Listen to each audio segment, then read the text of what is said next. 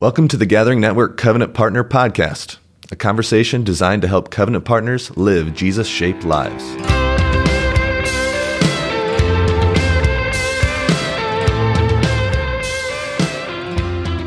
Gathering Network, what is up? Welcome back to another Covenant Partner podcast. Jack Smithy here, sitting with John Shirley. John, how you doing? I'm good, man. I'm glad to be with you. Excellent. I'm glad to be with you too. We're here to tell the people what is up and coming. So, what's on the horizon? Well, I guess we're making history, man, mm-hmm. around the Gathering Network. This coming weekend, February the 11th, 2018, will be our very first Sunday ever at the Sylvester Powell Community Center. That is right. SPCC. That's right. As some would say. That's right. Mission, Kansas, uh, just a, just like a block south of Johnson Drive and Lamar. We're so excited to be there, man. This particular weekend, we're going to meet at 1030. It's a soft, uh, you know, walk through of the space, what we're calling an open house. Yeah. And uh, yeah, ten thirty. Come on out and take a look around the spot. We're going to pray for, you know, do some worship and prayer at eleven to eleven thirty, and it promises to be a great morning. Yeah, so 10:30 come get your bearings, even find out just where to park, where to take your kids. It's going to be helpful just to come walk through and then pray. Well, two weeks later, right on the 25th, right, February the 25th, that's our first full length Sunday at uh, Sylvester Powell, starting at 10 a.m. sharp. That's right. It's not a gathering network, you know, soft five, you know, 505 for start time. We're going to start right at 10 a.m. so that we can make the most of those 90 minutes together. The service will be over at 1130, you know, on those Sundays when we gather.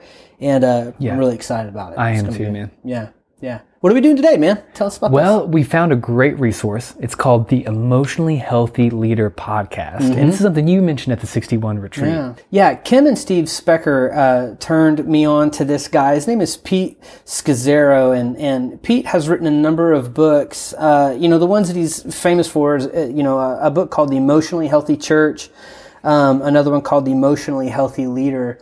And he, he's been the pastor of a church in Queens, New York. And uh, I, I'm just really excited to uh, learn from him. I reached out to their organization. Their organization is called EHS, Emotionally Healthy Spirituality. And uh, I just asked, I was like, hey, can, can we repost some of your podcasts for our Covenant Partner podcast? And they were so thrilled to let us do that. And uh, I'm just really thankful because I think that this one particularly ties into a lot of what we were talking about this last weekend at the 61 retreat, which, by the way, was a great retreat for us.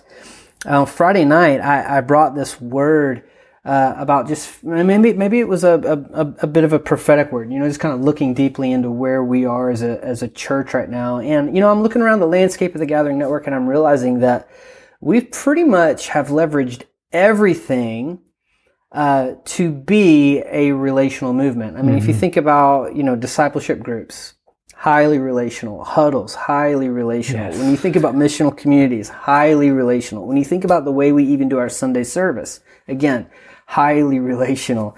And man, that's awesome because I think that that's what we crave. That's what we all want. Yet we're at this life stage where um, you know we've been in this in this lane long enough that we know that sometimes relationships can get really hard.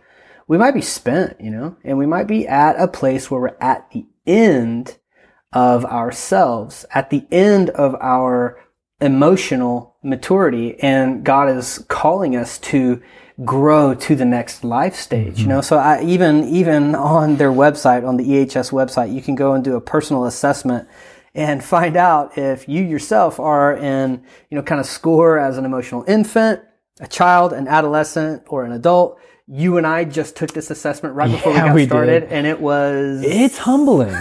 it's help. It's helpful and humbling. it was for me too, man. Yeah, you're looking at in the mirror and Yeah. you're saying, "Jesus, help me grow." That's right. That's right. And you know, I, I think you know Pete. ha- He he so wisely says that it really is impossible to grow spiritually and to not grow emotionally at the same time. And he draws this beautiful distinction between spiritual passion and spiritual maturity.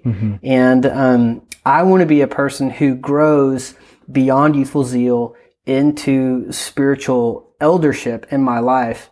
But even in that life stage, I do hope to be a really passionate and zealous person for Jesus, but I hope to be an emotionally wise and emotionally seasoned person in that place as well. And so, you know, I think it's just right on time for us. The beautiful good news is that the kingdom of God is a relational environment. And the whole point of it is that we would thrive in relationship with God, we would thrive in relationships with one another, and that we would have a certain currency to really thrive in the world beyond us and, you know, out in the wild, you know? And so, mm.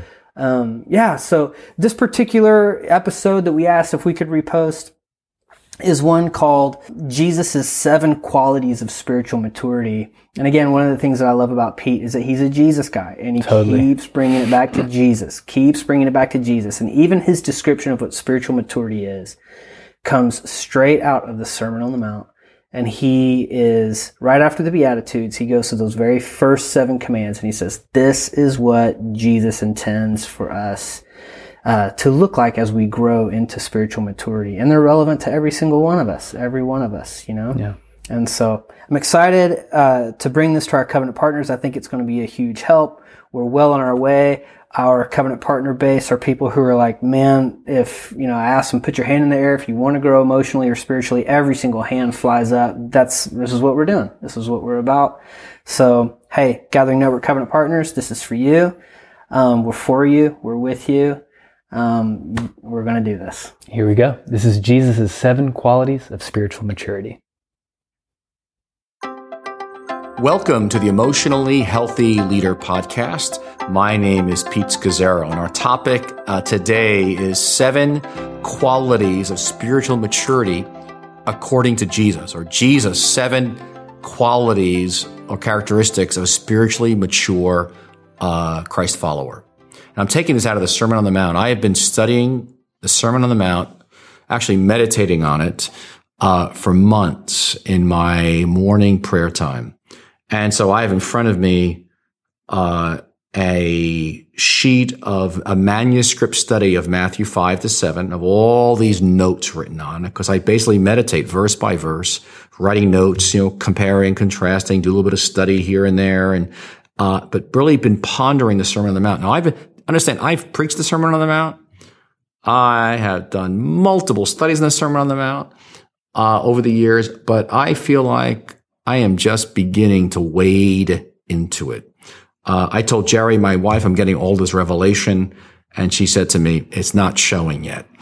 Uh, and I think there is some truth in that uh, because it is a it is just an incredible uh, sermon of the kingdom of how Jesus invites us to live as his followers. So he ends chapter five. I'm going to give you, we're going to do with a section of chapter five.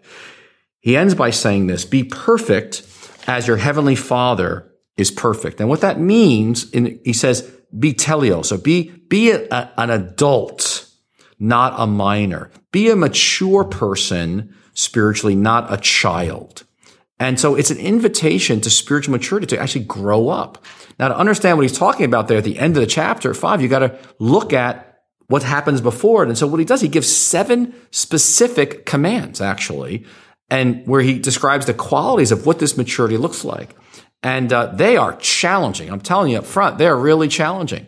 And so I want to invite you, uh, if you're in a car, you can't take notes, please, not if you're driving.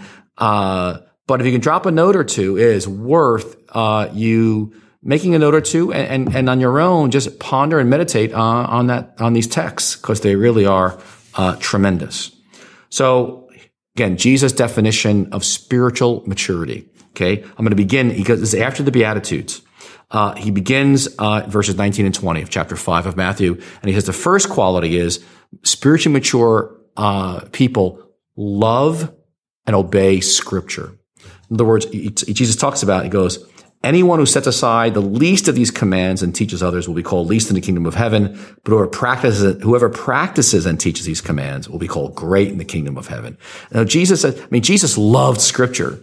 And so the first quality is, is, is that we just, we have this attitude towards scripture that is one of just, love. I, you know, humans do not live by bread alone, but every word that proceeds out of the mouth of God. It's by food. It's by drink. I'm, I'm, I'm a person. My life is defined by scripture. And, uh, boy, that's anything we learn from Jesus, that his love for scripture and why? So we can be obedient Um, and basically Jesus saying if we're loose with scripture, uh, we're going to be loose with him as followers. That's number one. Number two is we zealously banish resentments. number two is we zealously banish uh, resentments. And uh, he says, um, you've heard that it was said, uh, you shall not murder. But I tell you, anyone's angry with his brother or sister will be subject to judgment. Anyone who calls his brother or sister raka or stupid or jerk or idiot will be answerable to the court. It's found in verses 20 to 22. So the second quality of a spiritually mature person is, uh, we banish zealously all resentments and anger. In fact, for Jesus, dismissive words of other people are a big deal. Uh, in fact, he says it's actually a hell deserving crime. You know, it's amazing. I mean, I read this. I say, it is, I, mean, I can be on the highway driving home after this podcast and somebody cuts me off and I can just mutter under my breath, jerk. You know, and for Jesus, that is not just a little jerk. I mean, so, so what he's saying is we don't stay angry and nurse hatred towards any brother or sister. We don't, we don't guard resentments. We don't carry it around, uh, with us. and, um, we, we, we, we bring it to God. We recognize again, I'm poor in spirit. Oh, Father, help me. But we do not play with this. Uh, in fact, Jesus says these harsh words kill more people than drugs, alcohol, and smoking combined. And so again, the whole way we use words towards other people and anger is so different than the world. And so we're constantly crying out to God, Lord, have mercy on me.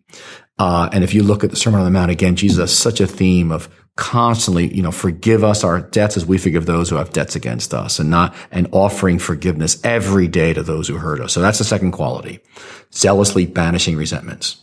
Okay. Third is this, that we fight against lust. And Jesus says, you've heard it was said long ago, do not commit adultery. He goes, but I tell you, anyone who looks at a woman lustfully has already committed adultery with her in his heart.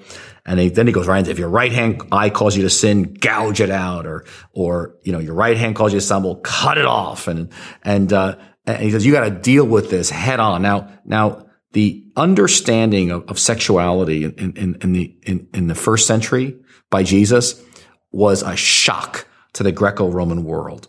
And, uh, uh, what he's saying is that, yes, there are attractive people out there. That's, that's God given that we note as attractive people. And Eh, you know, it, it, and he's saying when he talks about lusting, he's referring to staring, sustained looking with a desire to possess, and uh, uh, and that is where we cross the line of violating a person's value and honor, and you know, we, we're not protecting them any longer. Now, it has been said that for men, this is probably the most difficult command in the New Testament. In fact, it's impossible to do. And that's why Jesus says to us, with human beings, this is impossible, but not with God. All things are possible with God. And what Jesus is banning here is all seduction. I think of, you know, not, not just the person being seduced, but the person doing the seducing. And I mentioned recently in a sermon, uh, how walking down uh, a main street in Manhattan and looking up at a billboard of Victoria's Secret uh, models, big billboards, you know, scantily dressed, and you know, of course it's airbrushed photos and, and, and it was like a really big, multiple ones on, on a big wall. And I, and I could just feel the power behind them saying, look at me, you know, and, and, you know, and, and what they're, they're saying is, we, I want you, you know, I love you. And, uh, I just said, my gosh, it's like a power. And I just said, oh, you know, married, I'm married, you know, walk straight ahead. And then I went around the corner and someone handed me an invitation to go into this. Again, a girl was scantily dressed, you know, low cut dress. This is one o'clock in the afternoon. Invites me to go into a gentleman's club, you know, and these two other guys with suits go right in front of me to this gentleman's club. And it's, a, it's, a, it's not like a, a, a sleazy street I was on. It was a very nice street. I think it was 35th or 32nd Street in Manhattan. And, uh, but again, it was like I could feel the power of it. And so what Jesus is saying is that mature Christ followers are merciless, uh, in, in, in dealing with this swiftly, brutally, hard, painfully. In other words, uh, that I, I, am going to fight this, uh, this lust thing. And I like what Martin Luther said. You can't stop the birds from flying over your head, but you can stop them from building a nest in your hair. And it is just, there's a vigilance there out of the value of human beings, uh, for the sake of Christ. Again, we're protecting sexuality, the beauty of it, protecting marriage, protecting relationships, uh, protecting, you know, men, women. Uh, that's number two. Okay, number three. So you love to obey scripture, number one. We zealously banish resentments, number two. We fight off lust, number three. And then fourthly, uh, we have integrity in our marriages and in our homes. And Jesus then goes into marriage and divorce. And basically, we are to fight off unfaithfulness in our marriages. And it's so easy to be unfaithful, whether it's emotional or physical or things pull us away. We get married to our jobs. We get married emotionally to sports teams, but that our marriages are first after Jesus. And, and it's so interesting that, that two of the first four commands are about protecting marriage, you know, sexuality and, and this whole marriage commandment. That's how important that is. The fifth is words. And Jesus says, you've heard long ago about not making, you know, don't swear an oath. He goes, I, I, you know, you can make an oath, but fulfill the vows you've made. He goes, I tell you, don't swear by an oath at all. Let your yes be yes and your no be no. In other words, that he's saying that the fifth quality of a mature Christian is the words we speak, um, are so truthful that our yes is yes and our no is no. We don't need to swear ever. We don't need to make an oath on a, on a court because people know that when we say something, it's true. We're not embellishing. We're not exaggerating. We're not saying yes when we mean no. We're not, we're not, uh, you know, giving half the truth. We actually are being, we reflect the spirit of truth, the God of truth, Jesus who is the truth. And Jesus says in this text, all else comes from the evil one. It's one of the qualities that we've nurtured in our lives. The sixth quality, again, I'll review them again. We love to, scripture. We zealously banish anger. We fight lust. We have integrity in our marriages and our homes. Fifthly, we, we speak and live in truth. And sixthly, we are not defensive or violent. Uh, we actually are poised. Uh, and Jesus then gives a story about when someone asks you for your coat, uh, or he goes, he gives, he goes, you've heard, you know, you've heard eye for eye, tooth for tooth, but I say to you, if anyone slaps you on the right cheek, give them the other cheek. If someone wants to sue you to take your shirt, give them your coat as well. If anyone forces you to go to one mile, go with them two miles. And what he's saying here is that we've reached, we're not defensive. Mature people um, we don't attack other people to honor our rights. And this is an oppressive Roman Empire uh, we have a nonviolent response. We surprise people. Uh, we we are not like others trying to hold on to our shirts or our honor because we understand that Jesus is Lord and we disarm people by the fact of we've got nothing to prove. We're not trying to get even. Uh, actually, love flows out of us. Uh, we're creative. But then Jesus closes his seven qualities with the climax of all of them and it's called Love Your Enemies. Let me, let me review one more time all seven. We love scripture. We zealously banish resentments. We fight lust. Number four, we have integrity in our marriages. Number five, we speak and live in truth. Number six, we're not defensive uh, or violent. And seventhly, we love our enemies. Now, Jesus, this is actually, this is the climax because this is the test of true Christianity. We actually love and greet our enemies. Uh, and Jesus says the only way to love our enemies is actually to pray for them. Just think of it for a minute. God is the great enemy lover. I mean, God loves his enemies and died for us. And as we love our enemies, we actually reflect him. He is the greatest enemy lover of all time. For God so loved the world, he gave his only son. That's why he died for us. So in this incredibly politically charged environment, that we're living in right now here, especially in the United States. Um, whoever, whatever political party you belong to, and I, I want to encourage you. I don't think you should say anything until you pray every day and love that. You know, you love that person on the other side of the aisle. Then we can have a discussion. But what makes Christians different is we pray for our enemies. We just don't tweet and write Facebook posts and spout comments we love, what good is it if you love those who love you, who agree with you? And Jesus says, no, a mature adult is not like everybody else. And, uh, the, whole thrust is, is, is that true Christianity loves enemies. That, that's it. And it's a miracle. Again, it's another miracle, isn't it? That's why the Sermon on the Mount begins with the Beatitudes. Blessed are the poor in spirit, for theirs is the kingdom of God. I look at those seven qualities. I can't live any of them. Uh, I, need, this takes the Holy Spirit. This takes a level of brokenness. That's why the sermon begins. Blessed are the poor in spirit, those who know they're impoverished, those who know they can't, those who know they, they have nothing to offer God and they come broken and poor in spirit. So we come and we are meant to come to each of these seven commands. Now, if you're a pastor leader like I am, I read them and I say, Oh my gosh, I have been a Christian 40 years and I am still a child.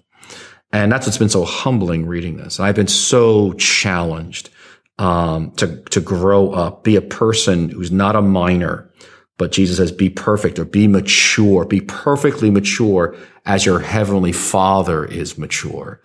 And I pray that for you. I, I, I believe the greatest gift we can give our churches is to grow up. So I'm meditating on these scriptures. Um, and I know I need a miracle every day to live out this Christian life as Jesus describes it here, but I, I don't want to water down the word of God, uh, because of what I see around me and what's lived around me, what's even expected around me. I, want, actually want, I, if Jesus asks us to do this, and I like what one great scholar said, the word of God in and of itself as we, as we read it and as we ponder it and listen to it, it actually has power to enable us to obey it. So when Jesus says, follow me, we hear that word follow me. It gives us the grace and power to get up and follow Jesus. And so we read these words and there's power to actually enable us to live it. The Christian life really is a supernatural life. And if anyone needs this, it's us in leadership for God to fill us with power. So let me just close by asking you this question. Who are you um, angry at today. And, uh, you know, you just can't stand them. You know, you're, you're guarding resentment. Uh, or maybe you're just struggling with lust or pornography to, to somehow alleviate stress that you're under. Or maybe your words are just flippant. Uh, you know, you say things that just aren't fully true. Uh, you're saying yes when you mean no, or maybe you are defensive and not anxious, and someone touches your honor or or your your your name, you get so defensive and crazy.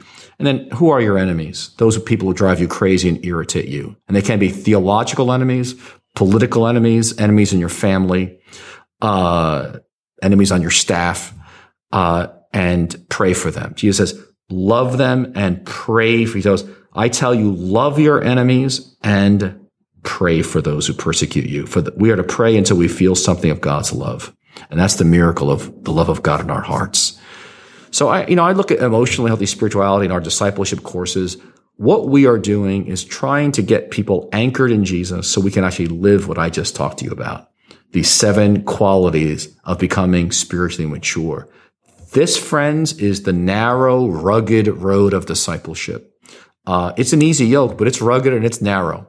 Uh, this is not just attending church on a Sunday, friends. This is this is following Jesus. So let me invite you, if you're not familiar with our emotionally healthy discipleship courses, that you would go on our website, www.emotionallyhealthy.org, uh, get information. I would get you get those kits. Come to one of our live streams uh, where you can learn how do I lead this course.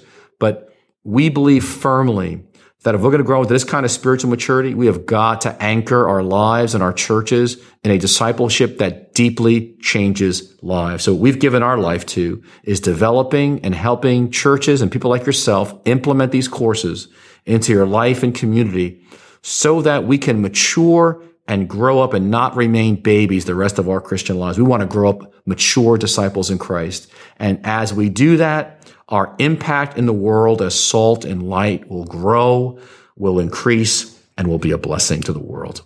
May the Lord bless you. So again, thank you for listening to our Emotionally Healthy Leader podcast.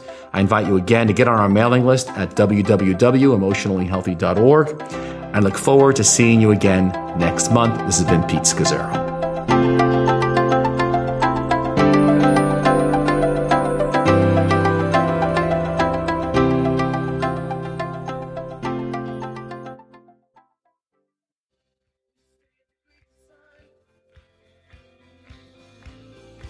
Thanks for tuning in to this episode of the Covenant Partner Podcast. To learn more, check out gatheringnetwork.org.